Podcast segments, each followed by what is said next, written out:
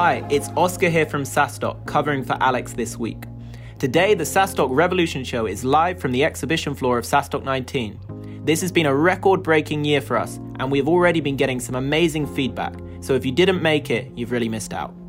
Today, our CEO, Alex Theuma, interviews Elias Torres, the CTO of Drift, who founded the company with CEO David Cancel.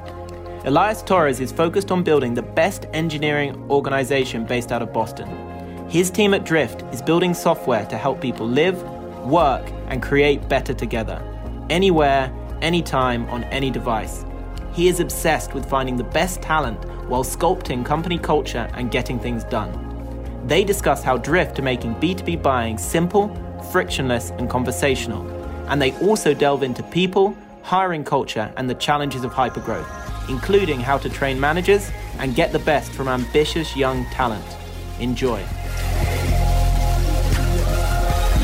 Welcome to the SaaS Revolution Show. Elias Torres, uh, co-founder at Drift. Um, thanks for coming to Dublin. How are you doing, Elias? I'm, I'm excited to be here. Love it. Good, good stuff. Your first time in Dublin? No, uh, I was here. We opened uh, the engineering office for HubSpot Okay. uh, many years back. So I used to come here a lot for that, and you know, help recruit and build a team and create a connection between the two countries. Awesome, awesome, good stuff. But this is your first time at SaaStock, right? Uh, first time, yes. Yeah, we had DG here last year, and DC was at the first, uh, first ever SaaStock. wow. See, that, that tells you the order of priority in, in my you- company. Do we call you ET? Yeah, you can call me AT. It's fine. yeah. Um, but uh, Elias, um, uh, for those that, that don't know you, uh, you know, tell us a little bit about who you are uh, and what you do at, at Drift. And I think everybody knows who Drift is, but uh, you know, for those that don't, uh, let us know a little bit about it. Do you guys know what Drift is? Okay, good. Thank you. Uh, it's good to know that people know us outside of the U.S. Uh, yes, my name is Elias. Uh, I am the co-founder of Drift with David. I'm the CTO. So uh, early on, I would be mostly engineering, building the product, and building the product organization. I still lead product, but I do spend a lot of time uh, across operations throughout the whole company. Uh, very involved in recruiting heavily across all departments, and I also um, involved with sales, customer success, anything that is customer facing, I'm there. Awesome, awesome. And, and Drift, uh, what, what does it do? What problem are you solving? We're solving the problem that is just really it's, really hard for businesses to buy from other businesses. Yeah. You know, it's just very complicated, cumbersome. You know, we, we want to make buying uh, B2B buying kind of like Amazon makes uh, you buying like a book and a drone just drops it off at your house and it's like so frictionless. We want to remove all that friction that we kind of artificially created. Uh, we want to make it more conversational. Just make it simple to engage with somebody, get to know them, and I want to ask what I need as a buyer, and I want to get the answers that I want when I want them. And mostly it's like now. I want answers now. You, uh, or so you, Drift is, uh, well, has a conference that's called Hypergrowth. Uh, DC's written a book called Hypergrowth, uh, and you're a hyper-growth company, right? Are you, you're 300 employees, I think Yes, now? we we grown. Um, the stats right now are we were two of us. We were 18, 45, 150, 300. Okay, uh, and that's in how many years? Three, four years? Four years, Yeah. okay. Uh, it makes our, our 0 to 22 in four years look a little bit cumbersome, uh, but it's, uh, it's, a- it's There's a different ways to build a Yeah, yeah, company. Yeah, it's uh, Very good. And, and I mean, you said you, so you're still working in operations, despite being you, you know the, C, the CTO, uh, and so that journey zero to 300. Um, let's kind of like focus on that because we want to talk about people, the hiring, culture, uh, maybe some of the challenges that you've had in, in hypergrowth, right? So I I'm assuming everybody here is a, is a hypergrowth SaaS company uh, as well, and on, on that kind of similar path. But you, you, you know, let, us kind of try and get some lessons from that, uh, what, what you've experienced. So um, as you, you broke it down, like uh, I can't actually quite remember the, the, the numbers, but like zero to 18 to 50 to 150 to 300, right? So let's talk about that that initial team. Obviously, you've worked with DC before at HubSpot. How did you like focus on recruiting this like initial 18 people, uh, you, you know, for, for Drift? And is the culture still the same now? You're at like 300. The culture always changes, right? You can't expect the company to always be the same. It's impossible. We, the, the dynamics between, um, the- you know, who does it, who put this really well? Reid Hoffman in his book Blitzscaling. He talks about you go from this family stage, like family dinner, 10, 18 of us sitting together, to uh, I think it's family, uh, village, tri, tri, village, city, nation right? And so we are in the 100 to 1,000 stage, and it's completely different than the early days and the family days. And so we want to we want to become a city, right? We want to become a nation. That's the kind of goal that we have. And so you really have to have a perspective what kind of company you want to build, right? If your company, for what your your goals, your target, your independence, you want to be 100 people, then that's the path. We're building a company that I want it to be a $10 billion valuation. I want to be a billion in revenue, multi-product, and thousands of employees globally. That's the vision that we have. And so to do that, you have to be constantly defining principles that will stay the same and people that will be fitting and be perfect for the right stage. And so we're in a better stage now that people can see a career with Drift uh, for the next 10 years. Uh, but the people that are, were there for the, the when we were 10, 18 is different kind of people, right? How many of those, the initial, let's say, 18 are, are, are still with the company? Do you see that? Probably like 10. Probably 10, because yeah. Reid Hoffman talks about the like tour of duties. Exactly. That, you know, for, for two years, you know, come in, do your job, and then it's fine. Like go on, you know, go somewhere else. Is, yep. is that a, a, a mindset that, you guys going to buy into? It, it, it's it's absolutely. I, I just did a video internally for the team because a lot of young people will will join your, your business and they're like, how do I get promoted? When you know, it's a, it's a tough conversation to have mm. that you need to train managers in that how do you progress? And the reality that progression takes time. And, and what i like to show people is that most companies really might not have a vision to, to last five years right? And so um, it's hard to be speaking in those terms. We want to speak in those terms. I speak in terms of 10 years. Come to drift and this will change your career. I spent 10 years at ibm i worked 10 years with david you know? And so i have nice stints that have helped me grow as a professional. And so I think that um, think of it as three as 10 years, but you have to be checking in and make sure that you're evolving and you're growing. And so I think that one year might be too short uh, for people to learn, not, not enough time. I think maybe three years is what I see. I, I say to people like, be with us um, till the next big milestone in the company, three years take that experience and then you're going to be much more valuable. We want to focus on people growing their value outside of Drift and then maybe decide whether that's the launching point. What about, like, what are your thoughts in, in that, you know, the early days, let's say the first year, do you believe that a, a startup should have their core values, um, you know, that they kind of recruit against, or does, does that matter so much in that kind of first year when you're probably just trying to get traction and trying to survive? It depends, right? It's like David and I have worked together for 10 years for companies. We know each other really well. And so um, at the beginning, we tried some exercises to come up with our leadership you know, principles, our values at the beginning, and with an early new team that hadn't worked with us before. And it was not working out. You know, we, you know, it's like we did an exercise, put ideas on the board, let's come up with seven words that mean something. And, and it didn't, didn't stick, right? We had to have there's a journey that you have to find a little bit of your identity and who you are. But then David and I sat down and we are like, these are our principles because what we needed to do was get better at training, onboarding new employees, and we wanted to stop having to explain every little thing of why we think the way that we do, why do we do the things that we do. And so we codified those into eight leadership principles. And uh, that, that, those have, have stuck around for many years now. But if you don't have the experience, if it's your first time starting a company, like how are you going to come up with those things? You don't know who you are yet. Yeah. So I think it depends. I, I think people, uh, it's not about recruiting, but it's really about execution within the company. It's really how do you optimize people making decisions faster without you having to be there, right? And what about uh, so recruiting? I saw um, Godard Abel's talk yesterday from G2 Crowd, and he had a slide that said like, don't use recruiters, right? And it's all about your network. What are your thoughts around that? Uh, maybe he meant don't use external recruiters. Yeah.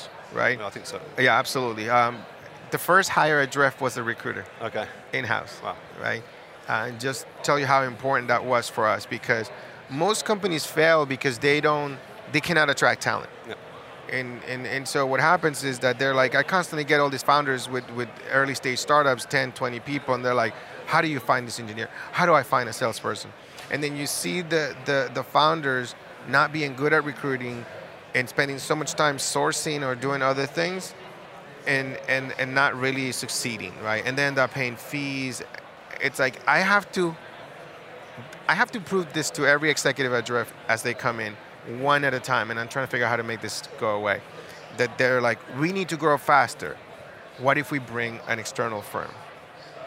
And I'm like, we have a system, we have an engine of how we recruit, of how we interview, how we make decisions, so we can compress all the things that we own, and we have professional recruiters that do all the sourcing.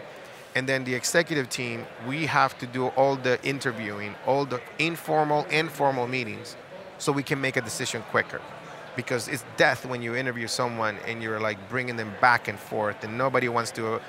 Uh, I think I think I like the person, but maybe so and so has to talk to this person in another meeting, another meeting. We want to be able to make a decision in seven days. You come to Drift, you interview for your formal interview. We have a meeting that day or the following to do the post, the calibration, people have to submit their feedback independently, and we can make a decision that day, call that person back, and start a, a, a negotiation uh, offer discussion. So would you, would you so you would hire you you hire fast? You have to hire. You we hire fast. Yep. We have a process. Uh, we have. Um, we don't wait for consensus. We have a DRI. There's only six people at Drift that can hire, make a hiring decision. Okay. I don't like it when everybody pushes down to like every person, every manager in the company to do their own hiring, because what experience do they have? And they're just gonna end up hiring who you like.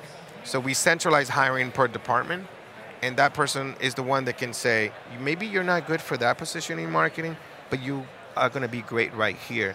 And I make the final decision, and we get to just see a little bit of that, but now we they're empowered to do that. And so that is very, that is so opposite of how most people hire.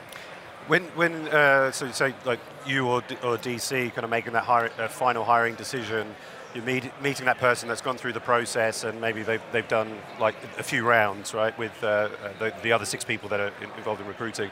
What are some of the things that you do to test that this person, you, you know, should work at, at Drift? Uh, are, are, there any kind of interesting sort of like nuances that you do to say this person is, is a fit? So back to the leadership principles. So we, we have these leadership principles that we define that we have a blog post and we have these cards and we have these questions. We actually have trained people throughout the company to be part of the interview teams that test for the principles. Because really what we see is that principles is something that you should be able to you hire for and you fire for. And so if if we say something like seeks feedback, not consensus, and this person always needs consensus to like every time he needs to do something he needs to ask everybody around to say yes to their idea they don't they don't have the ability to make decisions they're going to struggle at drift right and so we actually have questions designed for each principle and we do personality tests and so we depending on the personality we'll, we'll, we'll schedule and say let's let's test for this principle right and we can try to see what they have in their career that matches to those things and we're like everybody's really looking for those, right? It's um, we'll do other things like the who method of interviewing. So we'll do stuff like that to get the actuals of like what have they done, who did they work, what they accomplish.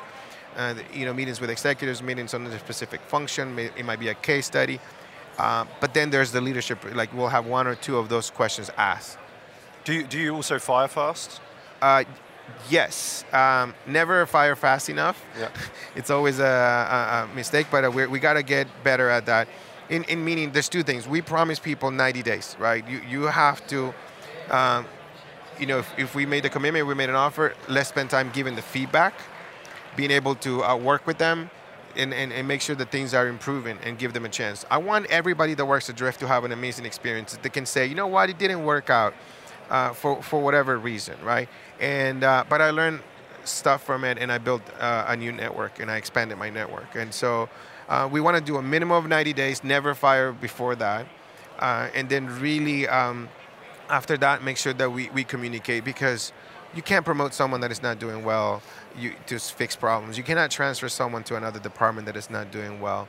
Uh, we we want to make sure that we that we it, it, it affects the whole company when a person is not uh, performing, but usually it's our fault. I think it's our blame for either hiring or not training or not coaching or not giving the right feedback. Uh, you, you, guys have, uh, have, got a fantastic brand, uh, and I think maybe, uh, or, or you, my assumption that you know having this great brand will help you attract talent, right? Uh, but let's say for, for those companies that you know don't have that advantage of this you know great brand that you guys have got, you know what are the, the what are the keys to attracting talent if you, you have that perhaps disadvantage of not being as well known and uh, a, a, such a strong brand as you guys? Um, we appreciate that you're saying that we have a great brand, but we didn't start Drift and the brand appeared. It's like didn't it doesn't come with it. Uh, I I told you that when when we left HubSpot a lot of the people that I would recruit, I do a lot of recruiting. I spend a lot of my time on this, and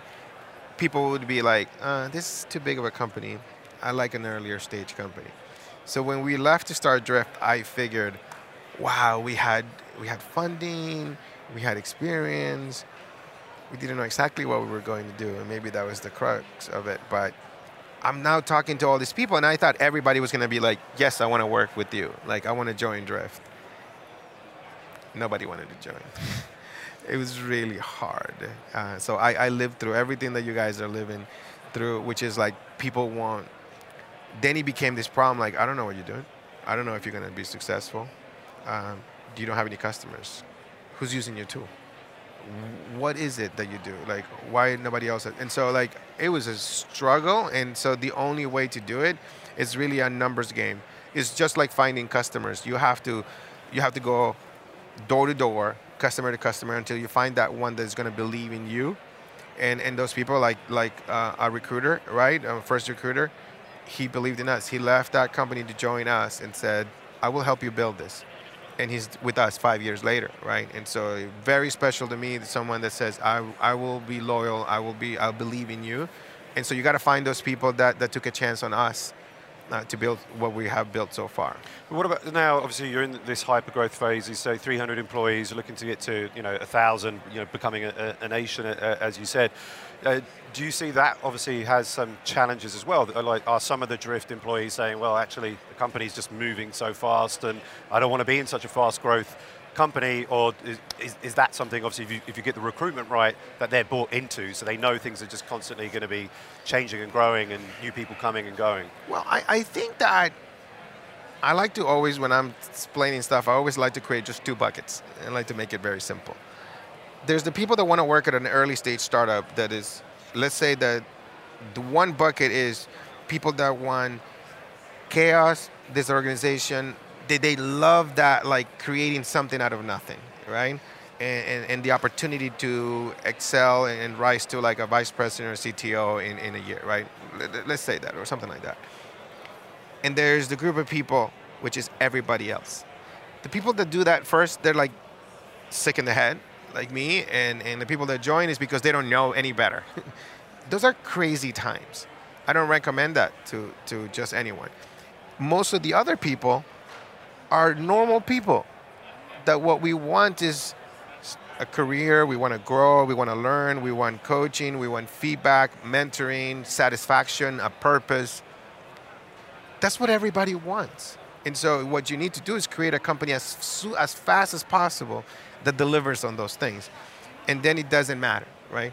Because there are great companies uh, with 400,000 employees, and there's great companies with uh, 500 and 2,000 and 10,000.